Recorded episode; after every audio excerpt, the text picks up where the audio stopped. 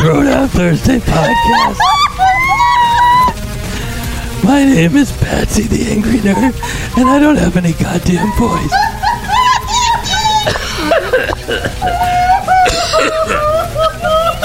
Uh, I said that I would host so I could get all my talking out of the way at the beginning. You sound like a rejected Muppet. I Yeah. thought he was doing a Marlon Brando impersonation. Yeah. Having to make him an offer. he can't refuse. A rejected Muppet who's hitting puberty too late. I already told you this. My voice is pretty deep. It's just I don't. I have a lot of raspiness. I told him at work, I said, this is the worst Barry White impression ever. Yeah, but it's like Take off that brassiere, my dear. Oh my god, that's even like ten times creepier. Don't you? that wasn't me though. I was That doing my out of your mouth. I was doing my No, it best didn't. Patsy. That was That, was, pretty Wolfie. good. So this is episode forty nine, and uh, I am Patsy the Angry Nerd with my powerful voice, and uh, I'm here with uh, the lady who lives in my house, Ash's Oh my Fun God. Nightmare. Hello, everybody. That was a terrible impression of the Pope. uh, Skyping in live from Nerd Catraz because she's in nerd jail again because she can't uh, stop getting in trouble. It is the Ironborn Agent Nicole. She does not sow. Hello, everybody. You How just you sound today? drunk. You sound like Tiger Woods getting pulled over. I actually am drinking, which is crazy. The same as Usually- usual. You were drinking at work all day too. Hey, whatever No, gets like- you through the day. Well, I'm at like, yeah. Well, this is like alcohol drinking. Yeah, Like, I was referring to alcohol drinking. As opposed to what other kind of drinking? I'm very hydrated. Uh, we are also joined by the man with a voice is almost as lovely as mine, and that would be the uh, producer extraordinaire, Johnny Wolfenstein. It's time to change. oh my god, play that song. well, uh, it's it's good to be here. That's not my get the real voice out there, I guess. And uh, Patsy, um, I can't promise I won't laugh each time you talk. That's all right. Everybody already has been laughing at me a lot, but I'm doing my best. I'm here and I'm soldiering through. And Yeah, I think you'd be better off saying that that you're doing the voice of a, of a Muppet that is actually playing the part of you. yeah, but that wouldn't be as fun. I don't know. Uh, you know what was fun? The two days that you didn't have a voice. That was a lot of as hard fun. as I could. I enjoyed myself. It's like, oh, is he here? I don't know. Yeah, well, I didn't. I had to communicate through interpretive dance. That was. Uh, and you don't dance very well, so No, I don't. She's like, okay, so there's a panda in the wheat thresher. I was like, no. I want a sandwich. now, this happens to me every uh, couple of years. I have uh, really bad laryngitis. I think it happened last year. It did. Yeah. Um, a few years ago, I had uh, vocal cord fatigue, and I literally had no voice for two weeks. I had to miss two weeks of work because I was in sales at the time. I used up all my vacation time um, in the two weeks that I was out because I literally had no voice, and it was awful. And they took a scope and they were trying to figure out what was wrong, and they put it up my nose and down my throat. Wait, awful according to who? Because I thought it was fantastic. Oh yeah, I was you gonna did. say, it you thought it was be a vacation. fantastic. Actually, no, no. It was it was awesome for like the first I don't know day or two until Patrick f- uh, found an app in the App Store where it does text to speech. So he had a lot of fun. Um, let me see, a really obnoxious like Cockney British Yep. accent. That's what he uh, eventually settled on. So I had to whatever listen you to. want, and it says it in a British accent. uh, and it tries to like phonetically uh, pronounce certain things as well. So he Oh, was thing ever. randomly putting different words into the app to see exactly how they uh, the app would pronounce it, and it, It was like listening to Benedict Cumberbatch try to say penguin, which apparently he cannot do. There was a nature special where he kept calling them pingwings. And that's he, adorable. and it's like that's the take you went with. Like think about how bad the rest of them were in order for them to be like, oh, the penguins. Like he couldn't say penguin. Like he couldn't do it. And it was like the funniest thing ever. Uh, I just can't help listening to your voice right now. Well, yeah, because you have headphones on and I'm speaking. It's just I feel so bad, and then I just want to laugh too, but it's not nice to laugh. oh, I don't yeah, feel especially since you did this to me. Uh, not really. You sicken me. yeah, well, what else is new?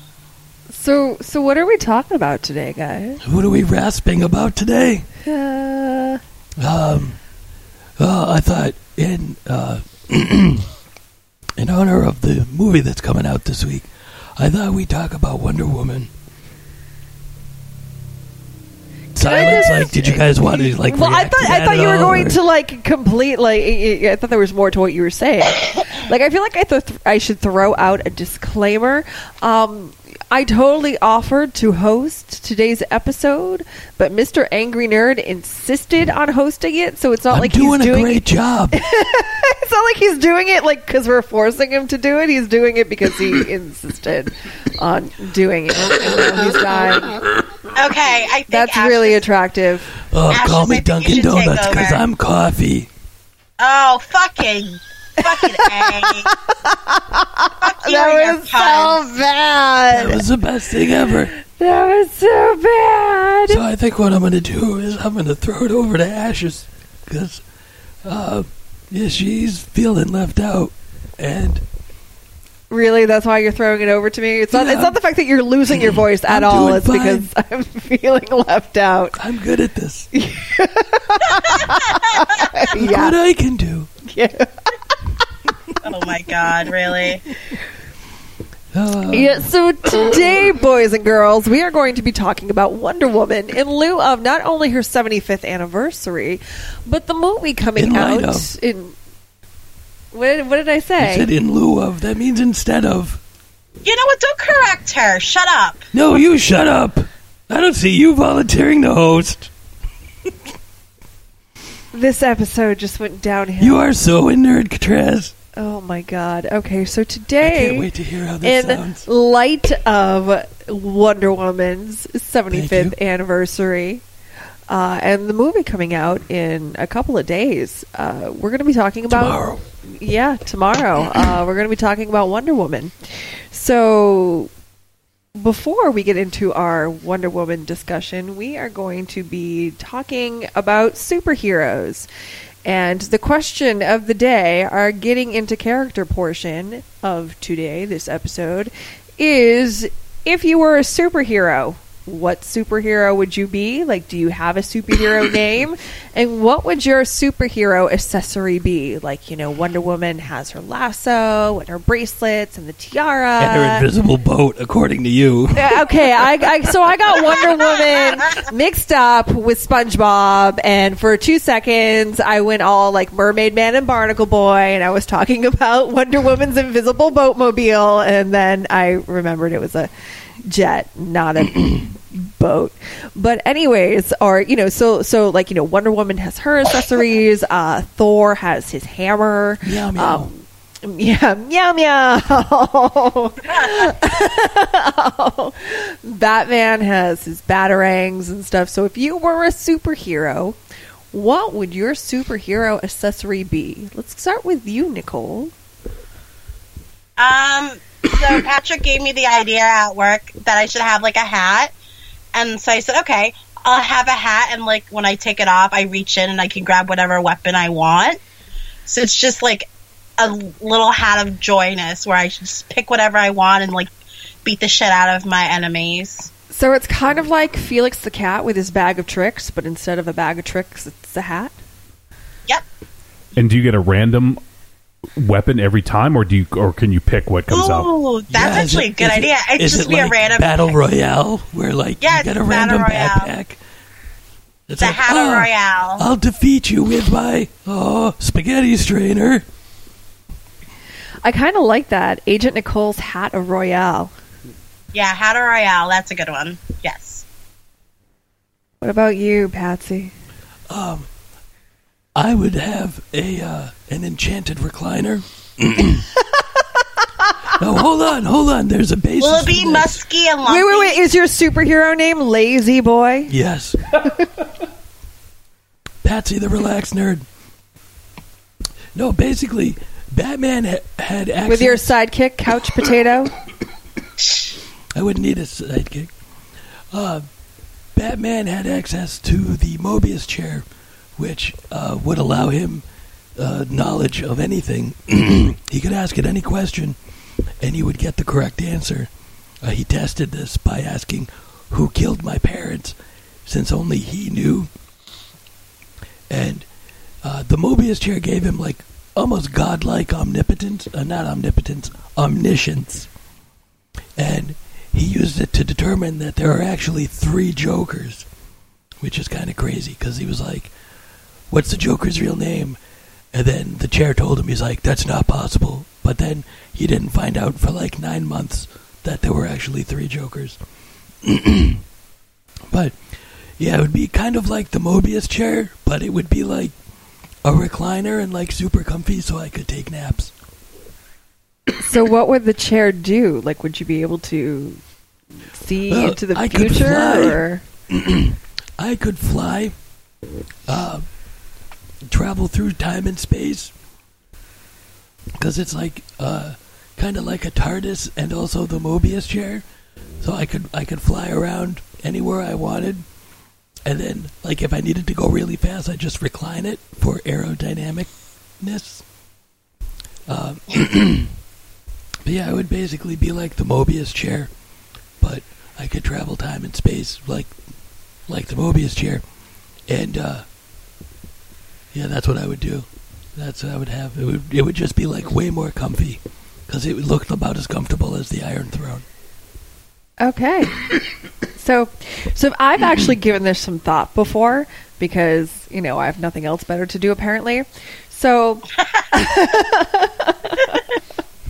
so I would be part of a superhero group. Okay, now, now, now, hear me out. So we would be called the Vino Vixens.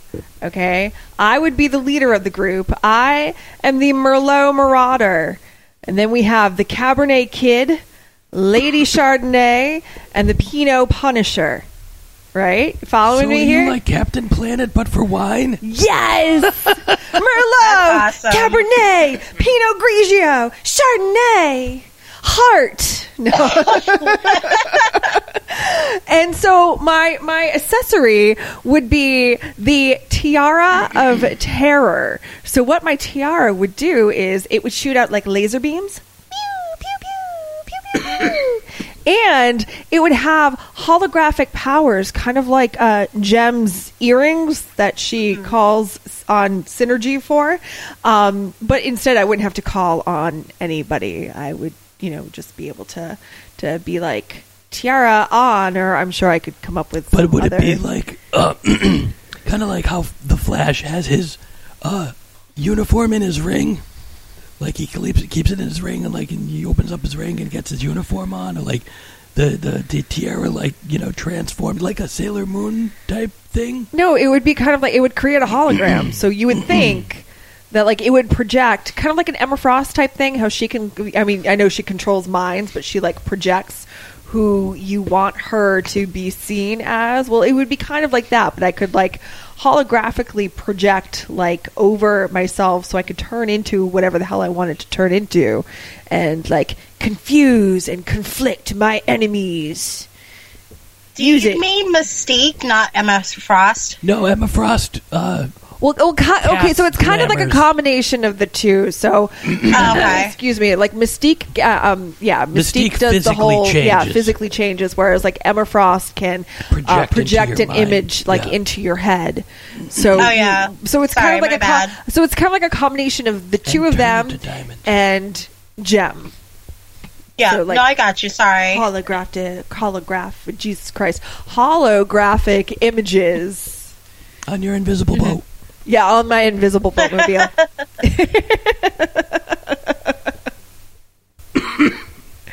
so we want to hear you from you guys at home. Who would you be? If you were a superhero what would your name be? And what were your superhero accessories be? Hit us up on the facebook page. Let us know. We are dying to hear from you. Um, and on that note unless anybody else has anything they'd like to add. No. No. No. Um, so on that note, I think we're going to head to our first break, and when we come back, we are going to talk about some Wonder Woman. Trick or Treat Radio is a phantasmagorical spin kick straight through the heart of pop culture, navigated by the Deadites. We are the world's greatest electroshock band, we destroy monsters, we drink booze, and we win championship belts. If you're not listening to Trick or Treat Radio, here's a taste of what you've been missing. There's three guarantees in life. What are they? Death, taxes, and trick or treat radio every Friday morning. This is one of the most convoluted movies I've ever seen in my life. I'm fucking trying, man. Hi, hi, hi. Oh yeah. Hey, hey, hey! Oh yeah. It's like you took a shit on a pile of shit. But you shit on him for liking what he likes. Yeah, well, it's my job. This podcast is now banned in Germany. It's me, Giovanni Lombardo Radici. Shut up! I call bullshit. I demand someone to bring me the face of Lindsay Lohan. If I had genitals, I would definitely bang her. Oh, wait. She's a great big fan person. You just hit the jackpot. This is a weird movie, huh? It had action, it had suspense, it had great characters, it had great acting.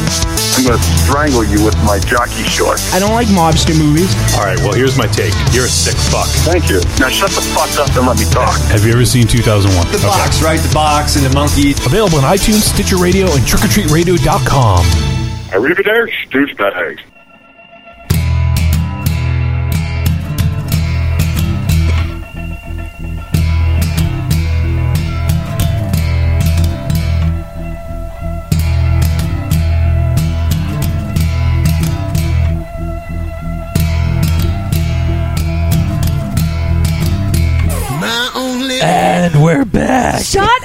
Dude. Wow. I was watching her, waiting for when she was going to do it. Go ahead. really? Can I? Proceed. Oh my god. So today we are talking about Wonder Woman. Um, a little bit of background about the character. So Superman debuted in 1938, Batman in 1939, and Wonder Woman in 1941. She was created by William Moulton Marston, a psychologist with a PhD from Harvard. A press release explained Wonder Woman was conceived by Dr. Marston to set up a standard among children and young people of strong, free, courageous womanhood, to combat the idea that women are inferior to men, and to inspire girls to self confidence and achievement in athletics, occupations, and professions monopolized by men, because the only hope for civilization is the greater freedom, development, and equality of women in all fields of human activity. Marston put it this way quote, Frankly, Wonder Woman is psychological propaganda for the new type of woman who should, I believe, uh, rule the world. End quote. Um, so Marston was profoundly influenced by early 20th century suffragists, feminists, and birth control advocates. He wanted to create an icon for little girls. Uh, he was uh, quoted saying, Not even girls want to be girls, so as long as our feminine archetype lacks force, strength, power. He wrote in a 1943 magazine article Women's strong qualities have become despised because of their weak ones. The obvious remedy is to create a feminine character with all the strength of Superman plus all the allure of a good and beautiful woman. So, with that, birthed Wonder Woman. Yeah, I mean, uh, I don't mean to interrupt, but No, like, ahead. there was a lot with Marston. He was he was influenced by Wonder Woman by his relationship with his wife and his relationship with his mistress. Like, they had a very open relationship, and the aesthetics came from his mistress, which is uh, her name was Olive Byrne, and the the characteristics came from his wife Elizabeth um, Holloway Marston, and a lot of it was like the inspiration was from their ideal feminists. Like the, the they contribute a lot to the idea of how they wanted her to be, and um, Marston wanted to actually make a be a male Wonder Woman or Wonder Man. But his wife Elizabeth was like, "There's enough men and too many spandex. It's time to change people's minds and have a female character." And in a book uh, by Jill Lamore, uh, Lepore, who, um, who wrote The Secret History of Wonder Woman, which is a really good book. I've read some of it. Um, a lot of people were really confused by why Wonder Woman was created, which, you know, at that time, they, you know, everything was so male pop populated and she said they thought like is this a feminist project that was supposed to help girls decide to go into college and have careers or is this soft porn? And it's like come on. You know at that age or around that time women's suffrage was you know starting to pick up heat. Like women were able to vote at that around that time and you know enter the workplace and around world war ii become part of you know helping out the army help you know, run the household. So it's nice to see a character who was created, well, which was cr- created by a man who had been so influenced by the women in his life. Yeah, his his big thing was he wanted to create a character who, instead of, uh, you know, solving his problems with his fists, solved their problems with love, and that's when Elizabeth said yes, but make it a woman. Yeah. and this is a guy who was a psychologist, and he is credited for inventing the polygraph. Yeah. So he's, you know, uh, not your typical comic book, you know, creative guy. Like this isn't, you know, he didn't. This isn't a Jack Kirby or a Stan Lee, you know, that went out and just, you know, that's what they what he did for a living. But he's looked at it and said, you know, you know, violence begets violence. What if we could kind of, you know, steer away from that? And you know, that's where uh, you know the beginning of Wonder Woman came from. And I know that in the next couple of months, there's a film coming out based on uh, Marston's life called Professor Marston and the Wonder Women, and it's about their, you know, the relationship between him, his wife, and his mistress, and how open they were. And after he died, his wife and his mistress continue to stay together throughout their entire lives and raise their children. And the film is just basically talking about his life, their relationship, and the beginnings of making of Wonder Woman, which will be coming out in a couple of Tomorrow. months. yeah, it's coming out tomorrow. No, it's coming out in a couple of months, and like Luke Evans and Rebecca Hall and Bella um, Heathcote is in the cast. The cast is great, and it's directed by um, Angela Robinson, which is nice because it's directed by a female's perspective, like the upcoming Wonder Woman film. Yeah, that's what's coming out tomorrow. Sorry, I I messed up. I, I, I misheard what you were saying. Yeah, the actual Wonder Woman film's coming out tomorrow. So I, we we kind of mentioned briefly um, her uh, the appearance of, of Wonder Woman. Um, her looks were always a matter of debate from the start. Uh, like you said, Marston was inspired by not only the women in his life, but the pinups that adorned uh, the soldiers' barracks uh, during wartime. In almost every comic, Wonder Woman found herself at some point bound up in chains, an mm-hmm. image Marston argued was essential to the larger narrative of breaking free from the patriarchy, although his editors worried that it was too kinky, but let it slide. Uh, Wonder Woman illustrator Harry G. Peter mimicked the statuesque Amazonian women drawn during the 1910s by artist Annie Lucasta Rogers. Quote, Amazonian women breaking chains and wearing tiaras, that was the visual vocabulary of feminism and suffrage, says historian Jill Lepore, who wrote The Secret History of Wonder Woman. Marston believes that, or believed, excuse me, that Wonder Woman's attractiveness was part of her power, pre-staging the sex-positive feminism of future icons like Lady Gaga and Beyonce.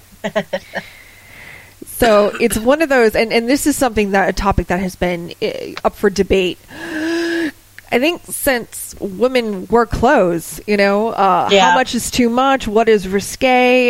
Is you know, uh, what is considered feminism? What's considered positive? What's considered negative? And Wonder Woman definitely uh, breeds into that. And I know uh, in a little bit we'll talk about the movie and we'll talk about some comments that were made um, towards the actress playing Wonder Woman, Gal Gadot.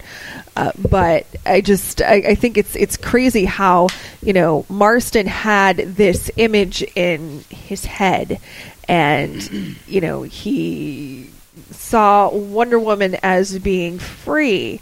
And, you know, by wearing her ensemble, it made her, you know, free to move and fight and do what she needed to do. Mm-hmm. And, you know, the fact that she was found in to what his editors considered, you know, kinky positions um, to him yeah like pretty much yeah bondage esque positions. Uh, marston uh, didn't view it that way. You know he viewed it symbolically and i think that's kind of what fem- you know i believe men were attracted to this comic because Mhm. hey it's a hot chick you know mm-hmm. in, in bound up in chains and ropes and fighting crime and hey her hair looks good you know? But i think females were drawn to it because of the symbolism involved around it. Well, what I've like researched over the past like couple days is that Martin was really interested in bondage and porn, but he did it in a very I wouldn't like not it like he did it in a classy way. Not like kind of like a very perverted way where you know they're in like these really disgusting um, like positions. Yeah, basically. like he did it like where, you know, women are able to get out of these positions and be free. Where, you know, I'm not very cultured in the bondage community, but it's like, you know, he does it in a tasteful way. Oh, you. I like how you. Uh, you'd be like, oh, well, I don't know much about bondage, but this is very tasteful.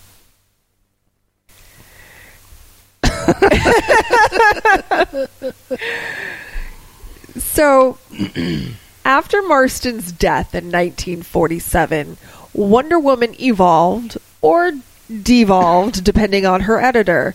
When the war ended and men returned home from the front lines, many women who had been filling in on the factory lines were sent home. Accordingly, Wonder Woman was demoted from superhero to babysitter and fashion model. A cover from 1949 shows Steve carrying Wonder Woman, now wearing dainty ballet slippers instead of combat ready boots, across a pond sidebars in the comics that had previously highlighted highlighted historical feminist figures were replaced by wedding advice columns. So uh, Wonder Woman kind of fell on bad times, guys. well, I know a lot of the time around a lot of the Justice League of America, where you know she's a founding member of the Justice League. Um, they basically demoted her in there too. For a while, she was just a secretary, and Martin was really pissed off about that. Like, you know, he created this in like independent woman, and then she gets degraded and dethroned from being a badass warrior princess to a secretary for the league. Well, and and you know, like it just it followed the times. You know, you go from women who were you know taking over the male, you know, typical male jobs to make sure that everything was running smoothly and that life still went on while the men were at war. And that's when we got you know icons like Rosie the Riveter. You know, only to when you know, and, and a lot of women found their independence during this time and it was fantastic. There, you know, uh, feminism was definitely flourishing because the women were needed. But when the men came home from war, they wanted to take their jobs back, and then the women, you know, uh, women weren't needed anymore. So uh, and it's unfortunate that they felt that the Wonder Woman comics needed to reflect that rather than you know supplying uh, women and young girls with a role model. You know, they they went in a complete opposite direction. Yeah, I think that the biggest issue surrounding Wonder Woman is like how she was supposed to be this uh, f- powerful feminist icon, but she was never really written by women. You know, back in the, the, the 40s and 50s and 60s and 70s. You know, there was a lot of times like there was a a panel where you know uh, I was actually doing some research earlier today where she runs off crying because a guy didn't think she was the prettiest girl in the in the office or whatever. It's like that's not the character that you know that's not who Wonder Woman's supposed to be. That's not who Princess Diana of Themyscira is supposed to be. She's not concerned with what a a a uh, a man thinks of her looks. Like that's the furthest thing from her mind. She's concerned with, you know, fighting for justice and, and inequality. Like that's not, you know, she's not going to run off crying because somebody didn't like her outfit. No, she'll flip them off instead. She wouldn't even do that. She wouldn't even like. Yeah, well, th- that's the thing, though. Like, she wouldn't care. Like, she, the character of Wonder Woman, and you know, there are some slight inconsistencies with this character, which is why it kind of made um, research on it a little difficult. And I think that's one of the reasons why, up until now, up until recently, I haven't really been a fan of Wonder Woman because she's kind of all over the place, and it's not the character's fault; it's the people who It's the were in, yeah, exactly. It's the people Yeah. who were in charge of you know cre- the the creative process and um, the people who were in charge of the storyboarding and stuff. I blame them because Wonder Woman is such a fantastic character, and what I love is the fact that in 1972, Wonder Woman experienced a resurgence when Gloria Steinem put her on the first cover of the feminist magazine Mrs. Oh, no, sorry, Miss. Excuse me. The headline: Wonder Woman for President. I just Yeah. love that. I thought that was great. It was great, The cover yeah. is fantastic, and I think that was um, what the character needed to kind of boost her into, you know, the the, the later part of the of the decade, not the decade, but the century. Yeah, no, I totally agree. Um, so, and that actually, the so the cover in 1972 kind of leads into the TV show starring Lynda Carter that ran from 1975 to 1979. Which was Yeah. a good show. Yeah, it was. Um, to touch back, uh, to touch on the television series, um, the TV inspiration of Wonder Woman actually started in 19, 1967 with Who's Afraid of Diana Prince, which was a small little pilot that um, the TV series, uh, the writer or the producer, William Dozier, commissioned a pilot because he wanted to see if this could happen because of the success of Batman and it started with Ellie Wood Walker as um, Diana Prince and Linda Harrison as Diana Diana's woman uh, Wonder Woman alter ego. And if you don't know who Linda Harrison is, she's um, popular in the Planet of the Apes films as Nova.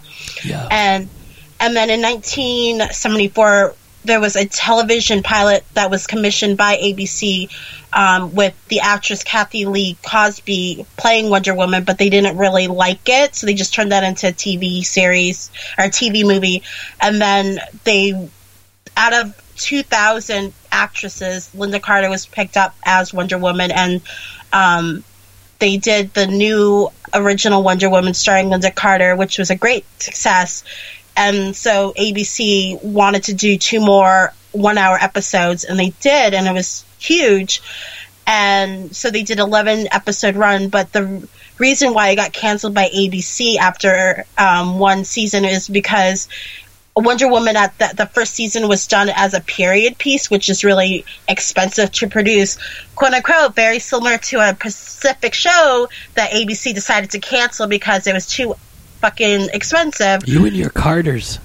It is, and um, so CBS picked up the series, uh, but they shifted it to present day 1970s with a um, with Lynda Carter, and um, Lynda Carter had a lot of influence in how Wonder Woman was portrayed on television. She the spin that she does to transfer herself as Diana Prince to Wonder Woman, that was her- her idea. And she actually protested against the executives because they wanted to dumb down Wonder Woman, making her very submissive and just, you know, falling for the guys and having the guys help her. She protested and she basically really kind of pathed the way of like having a female independent superhero that a lot of women could really get behind.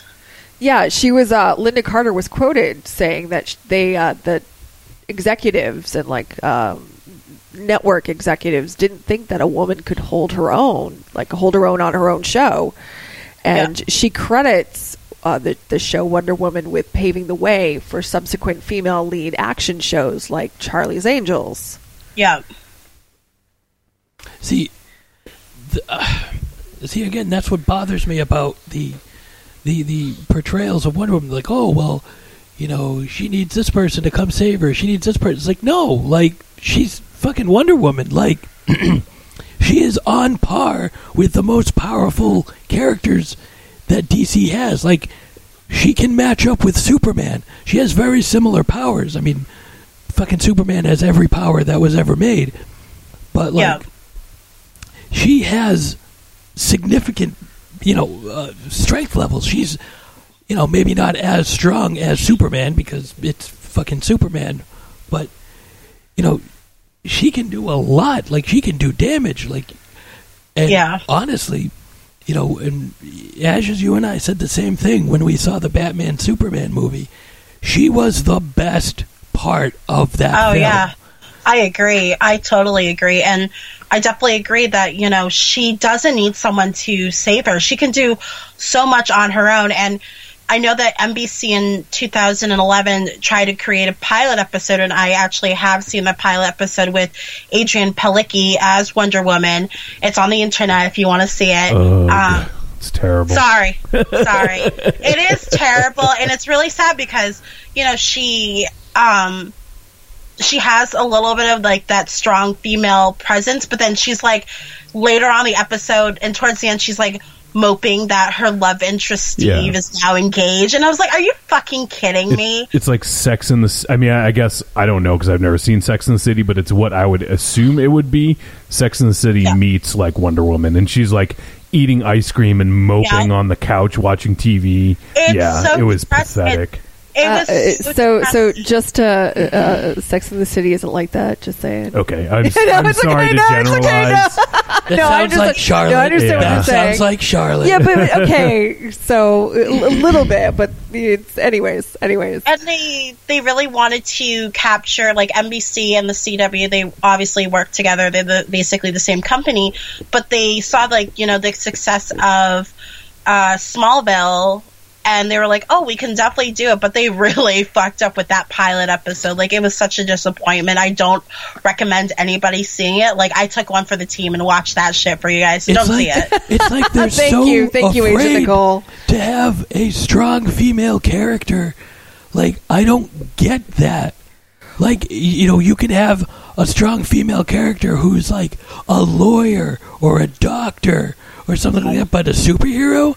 Like that's the thing that pisses me off about these these comic book movies. She doesn't need. The only reason somebody would have to come save her is that like there was a a, a threat like say Doomsday that requires multiple heroes to beat that no one hero can take on their own. Yeah, what I mean? no, I totally agree. And the only good thing about that pilot is that she was wearing pants, and I was like, "Girl, you rock those pants," because a lot of people, a lot of women wear pants, not skirts. I'm not a skirt girl, so it was nice to see her just being able to kind of fall into modern times. And that's something I was going to bring up because if you look at most of the uh, like main like I know that Wonder Woman's part of the Trinity, but when you look at the female versions of like the the DC Trinity, Batman, Wonder Woman, Superman. So if you look at like Batgirl or you look at uh, um, Supergirl, their costumes have changed uh, a lot, but they're almost uh, I did they're they're not as revealing as Wonder Woman's costume. I know Supergirl had the the skirt and everything, but she also had long sleeves, and she Yeah. had like the big boots. Like I would say, Robin's outfit was more revealing than Supergirl's. And a lot of people were when Lynda Carter was Wonder Woman. A lot of people were like, "Oh my God, her you know outfit's so re- revealing." It was because the back was too revealing. They were like, the front was fine, but the back, the back was actually perfectly okay. I was like, I don't see how it's so like scandalous that her back was showing. It wasn't a lot of her back. And another thing, Yeah, but it was the seventies. Another thing about the TV show that was so kind of cutting edge at the time is Lynda Carter's stunt double was a female, which you didn't typically see. If a stunt double was performing for a female role, it would typically it would be it would be a man in drag ultimately. You know, it would be a, a thin guy in a wig posing Like in as Spaceballs, yes, exactly like in Spaceballs. the guy with a cigar and a mustache. So um, I saw uh, a, a picture floating around Facebook recently of Lynda Carter's stunt double uh, carrying Lynda Carter around because she Yeah. could, and that was the whole that that was big at the time. The fact that not only is it a female fronted superhero movie, but they legit had a female stunt double in, you know, performing all of the stunts and stuff. So, you know, it was just it's crazy to think of right now, but that it was just unheard of Yeah, at the you time. see that a little more now. Like um, the first one that comes to mind is Zoe Bell, who's in all the uh, Tarantino stuff. Um, sometimes as you know a lead actress, but she also did a lot of the stunt doubling for uh, uh, Uma Thurman in Kill Bill, and uh, the girl who does um, what's her name, uh, Supergirl, just did the American Ninja Warrior course and beat that. Oh, uh, Melissa uh, Bonet or something like that. Yeah, I don't I don't remember what her name is. Honestly, I know she's a a, a blonde girl and she kind of dressed like Supergirl when she went through the through the course. And there's Yeah. um I read a whole piece on the uh the girl who does um her name is like Lindsay Bruce or something like that. Uh, who did the stunts for uh, Daisy Ridley? Like female stunt uh, actors are getting more and more. I think it's because it's easier, um, especially now with like CGI, where you just like put the face on. But if you, it, I think it's easier for female stunt do- stunt actresses because you know the the style. Like if you have a stunt person now, like you want to get the body type to be the same, and a lot of these actresses have to be so small. Like it's difficult to get like a guy unless you're going to do like a far off shot. Then what's the point of doing it anyways? hmm But you know, it's although you will see people like I think Emily Blunt did a lot of her own stunts in that Edge of Tomorrow movie.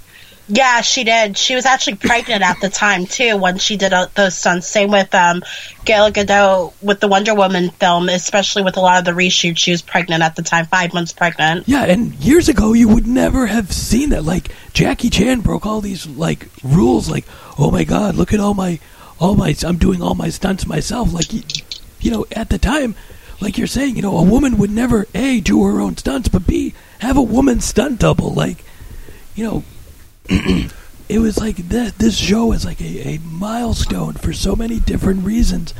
And not only did it spawn, you know, these other female fronted TV shows and, you know, let some of these uh, characters be more mainstream, you know, and bring some of these, you know, other characters to light, like a Catwoman, like Storm, like Jean Grey.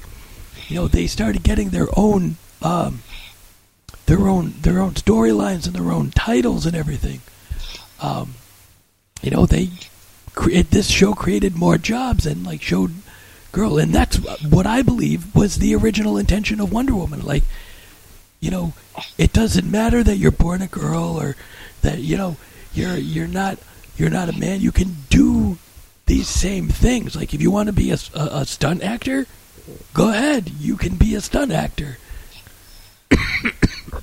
So, since 1978, there have been numerous Superman and Batman films, but nothing for Wonder Woman fans.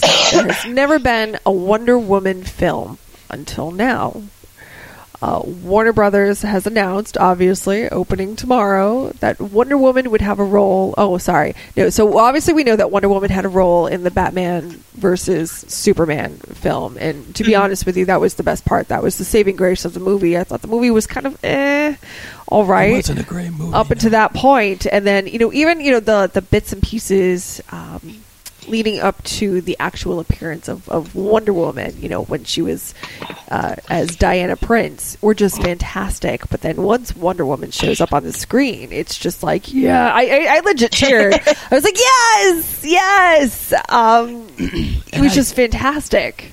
I think they're being smart in giving Wonder Woman the first solo. I know Man of Steel, but Man of Steel was only to set up Batman versus Superman.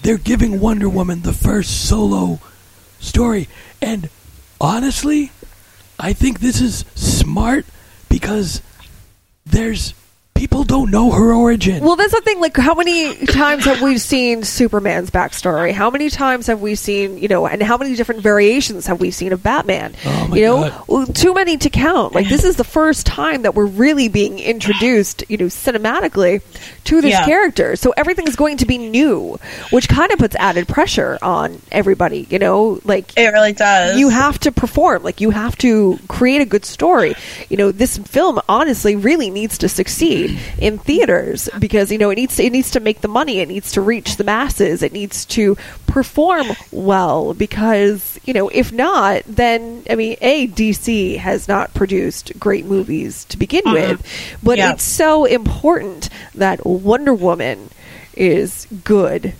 well, Yeah, and Gail Gadot had said that the Wonder Woman that you see in Batman versus Superman is a woman who's been around and that she's very experienced. She understands a lot. Whereas in the standalone movie, you were getting the grown up story, Diana becoming Wonder Woman, and that is a story that we have never been told, that hasn't been told.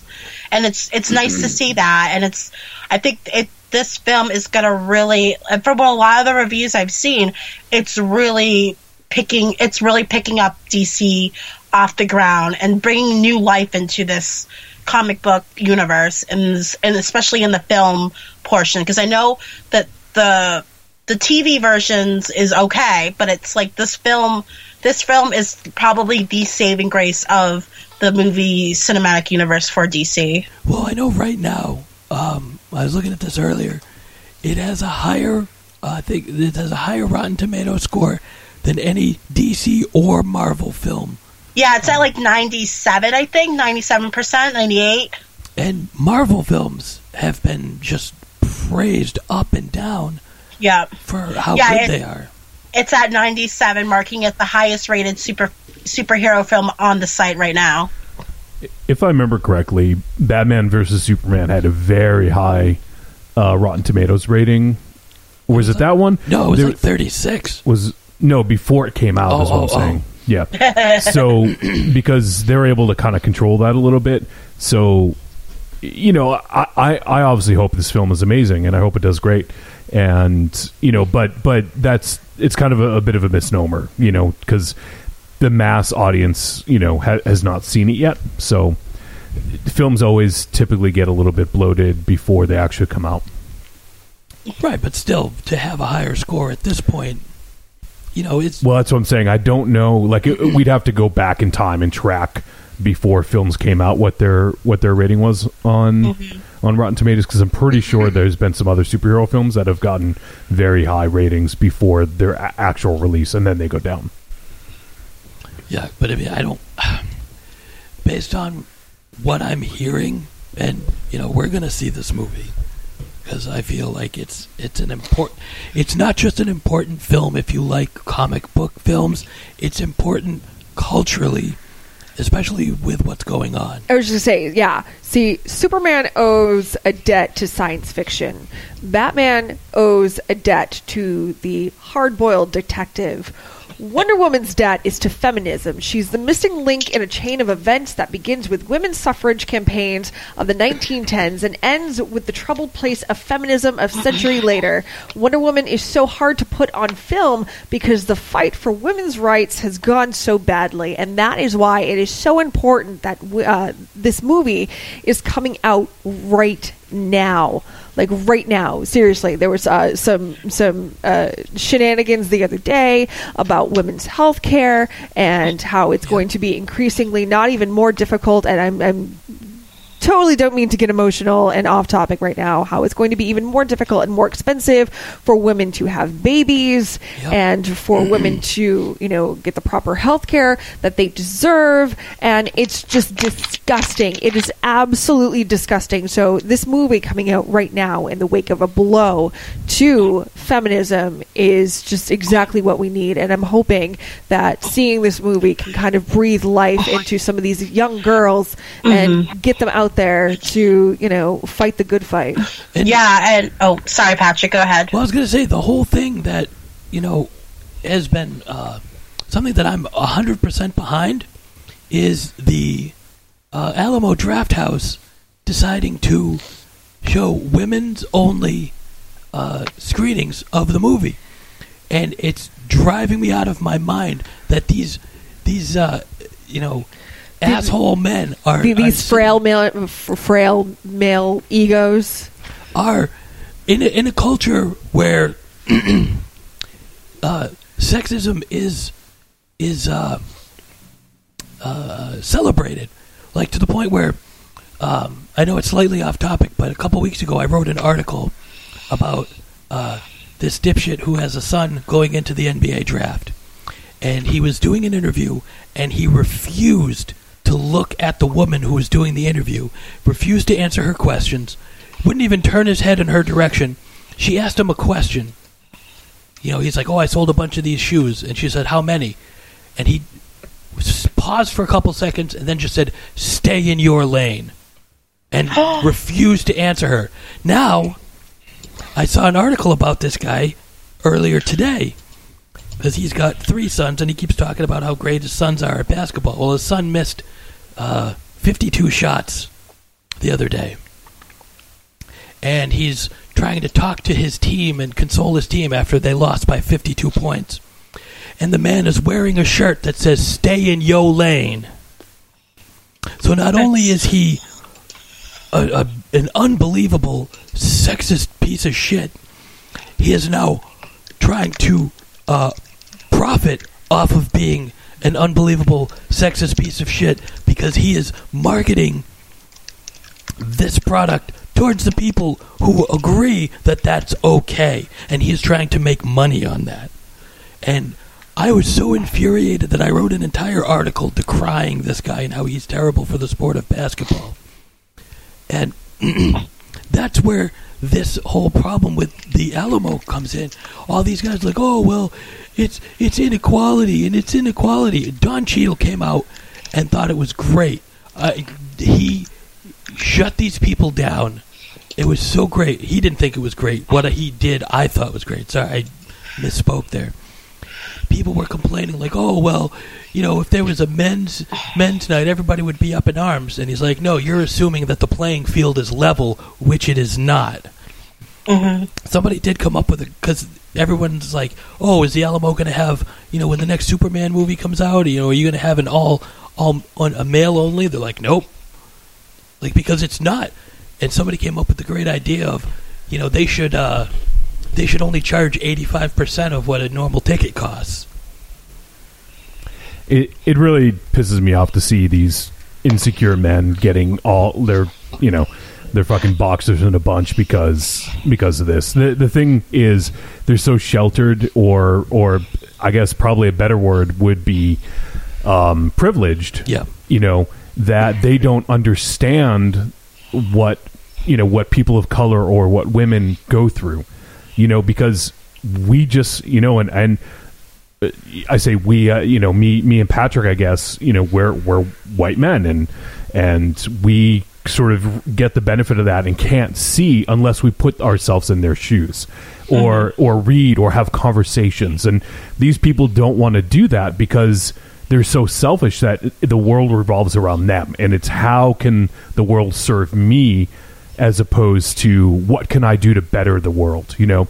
And mm-hmm. it's it's really frustrating as you know obviously as I'm just speaking for myself now but as a man it's it's very frustrating to know that there's other men out there that just don't get it you know? Like just talk to people like read things or put yourself out there and try to understand what other people go through you know? And this world would be a, a clearly a much better place if that was the case.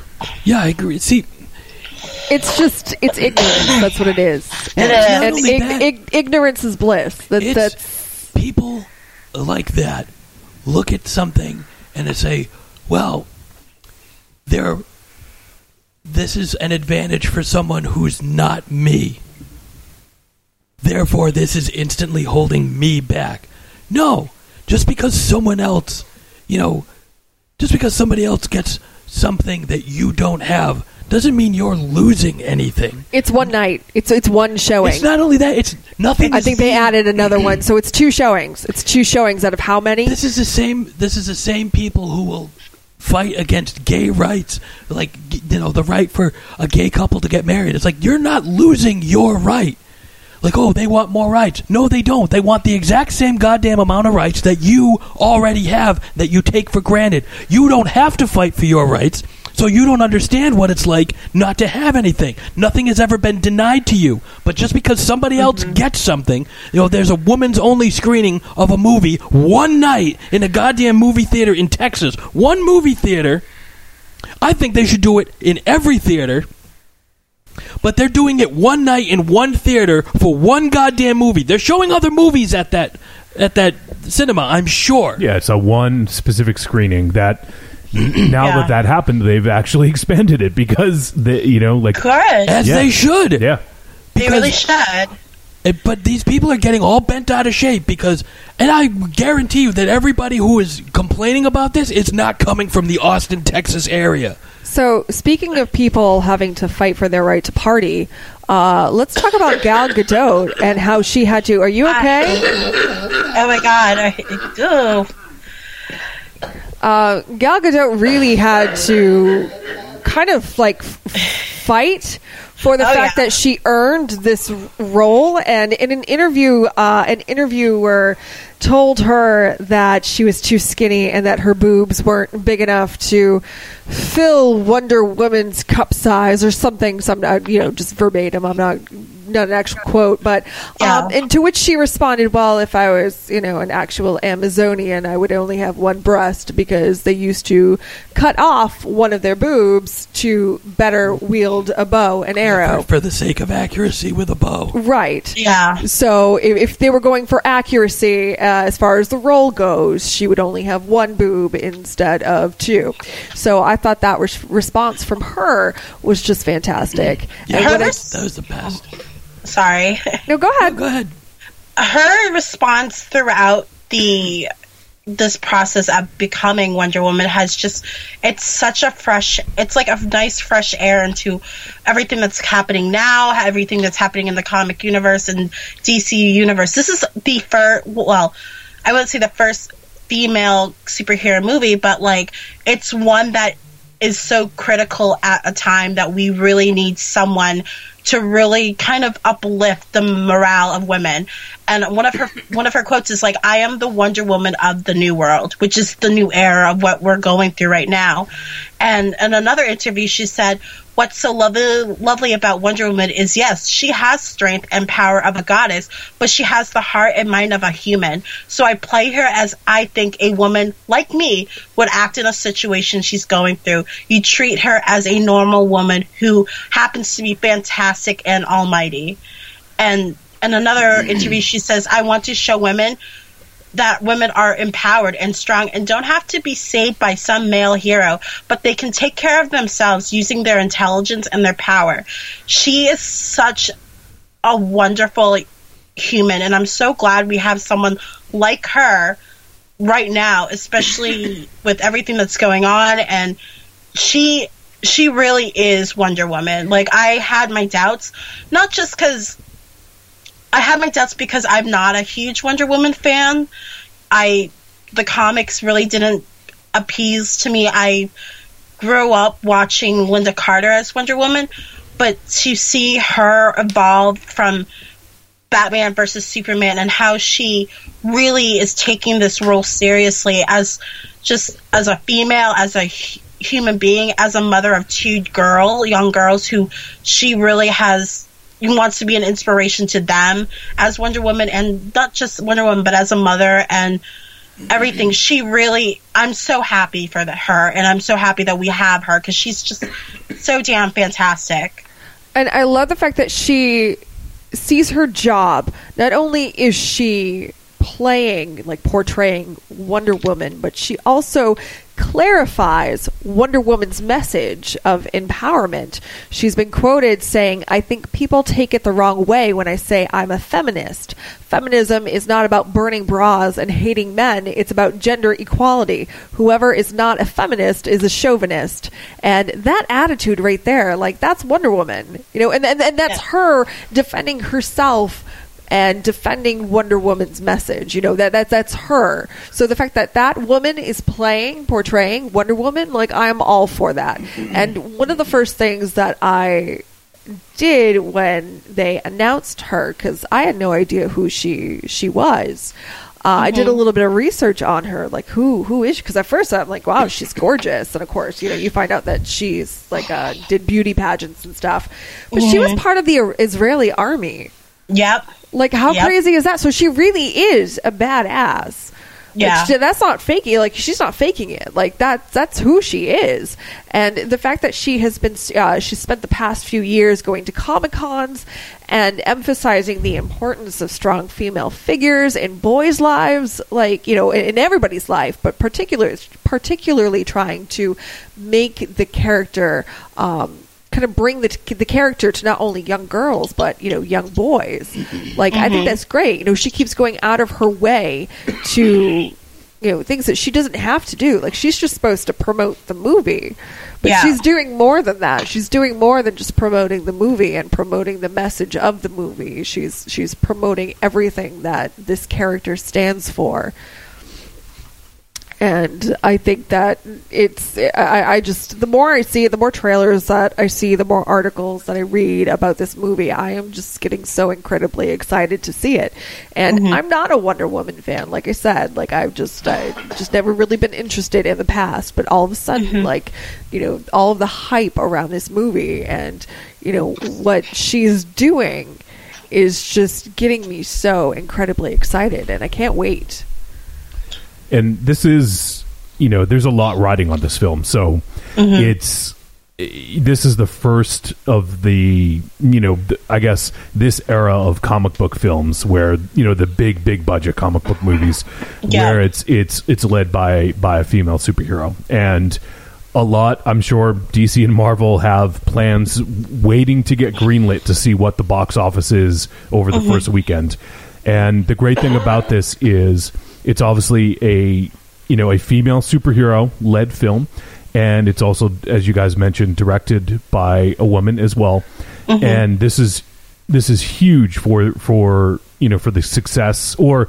or rather just to see other projects like this because you know and and this this show obviously it, you know it probably can't contain an uh, a a discussion about female filmmakers because that's a whole other can of worms but you know but the fact that they w- they did give this it, it's Patty Jenkins right that Yes. yeah. Yeah. So the fact that they gave it to a woman to direct is is big because a lot of uh, you know you know that with with women filmmakers a lot of times they if they fail once that they're done you know Mhm. and men get you know get a lot of leeway where oh well they had a bad you know they had a bad film or the you know the script wasn't so good but whenever a woman helmed by a woman fails, it's all her fault. Unless your name is Coppola.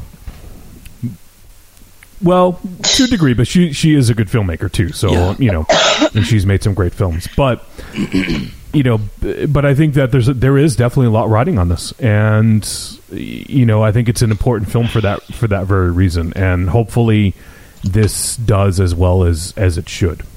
And I'm Yeah, and oh, sorry, no, Patrick, go, go, ahead, ahead. go ahead. No, go ahead. Well, um, especially with Marvel coming out with Captain Marvel with Brie Larson, they also have a female director doing it as well. So it's really nice to see a women's perspective taking a strong female superhero and bringing new light to the comic book world as well. Yeah, I was going to say, at least in this case, you know, there. I mean, there's obviously going to be, you know, a massive amount of, you know, internet trolls that come out on this because of what it is.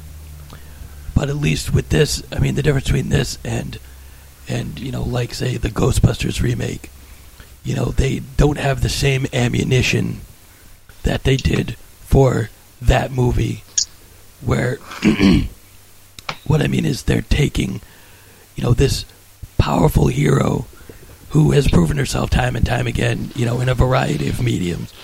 You know, we have the animated films, we have the Justice League, you know, animated TV series, we have, Mhm. you know, you know, thousands and thousands and thousands of comics. You know, seventy-five years worth of you know movies and TV shows. Well, not movies so much, but TV shows and, and radio serials. I'm sure, you know, all this stuff. where, I mean, people are going to find a reason to complain about everything, you know, all the time. But Mhm. You know, it's not going to be. I, at least I don't see the same vitriol that is going to be given to, you know, this movie that Ghostbusters got. I mean, I really hope not, because I mean, there's no place for that at all. Mean, if you don't like a film, you don't want to see a film, don't see it. You know, don't like it. You know, I was involved in a. Uh, I didn't get into the conversation, but you know, apparently people are saying that you know this movie promotes hate because you know they're doing the all all woman screening and you know you shouldn't pay to see this movie. If if you pay to see it you're not a real man. It's like where do you come up with this shit? Like what delusional fantasy land do you live in where your gender is determined by whether or not you pay for a film? Like what is wrong with people? Why do you have to tear everything down all the time like I don't understand that. you don't like like and this is supposed to be a legitimately good film. Like these weren't the same people that were running around, you know, shredding, you know, uh, Dawn of Justice because it was a it was an awful film. I mean, I really liked it, but you know, call a spade a spade. It wasn't a good film. there were a lot of plot holes that needed to be filled in with a three-hour version. But you know, it's just people can't. This is why we can't have nice things, basically. So, in I, I kind of want to wrap this up. Um, in closing, I I want to do something that I don't normally do, and I kind of want to uh, just encourage. I, usually, we're like, "Hey, go see the movie" or "Go do this," but I really, really, really want to encourage our friends and our listeners, who are our friends, to go and see this movie. Put your money where your mouth is. I know I will be. And unfortunately, money talks. And if you want to see more female fronted movies, more female fronted, like female superhero movies, Female more. directing directed movies. That's exactly what I was just going to say. Uh, money talks. And this is important. And not only do I think it's going to be a great movie, but I think it can do monumental things as far as its impact in our society today. So definitely get out there, support the ladies, and uh, go see a movie. yeah, especially if you're the type of person who's seen who's seen Guardians of the Galaxy three or four times. If you like this, go see this three or four times. You know what I'm saying?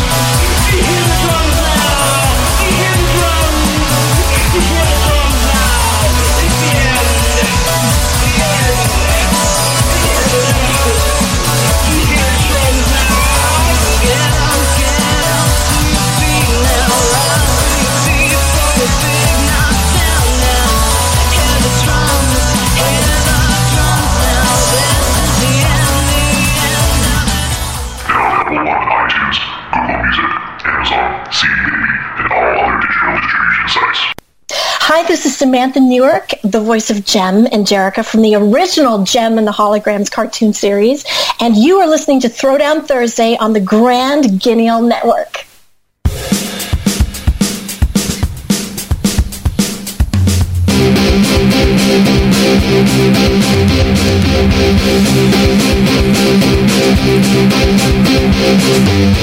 And we're back. Or say I was just, I was gonna do it, but I was waiting for you to cut me off. We're back. And uh, we're front. Um, can I just add one thing? I know we just wrapped up the Wonder Woman discussion, but um, with Wonder Woman, the film that's coming out, I know there's a lot of comic book fans out there. Um, the origin story is based on the New 52, where um, Wonder Woman is the daughter of Zeus, whereas in a lot of the um, origin stories, she's just made out of clay by her mother.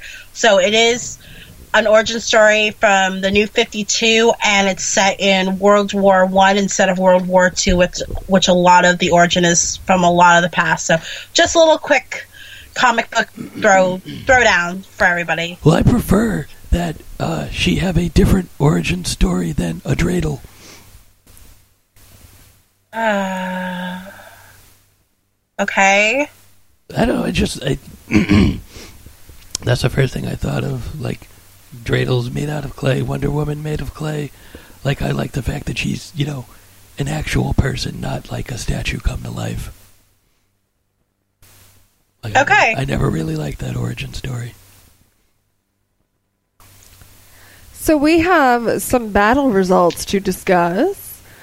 So last week we threw down a pretty interesting battle. We had Daria Morgendorffer and Jane versus Beavis and Butthead in a celebrity death match. And not surprisingly, uh, Daria and Jane won by a lot.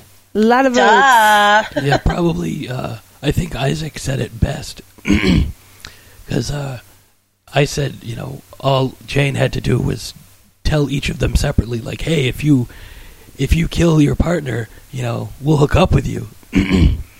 and Isaac said, "I don't think they're that. I don't think she even needs to do that.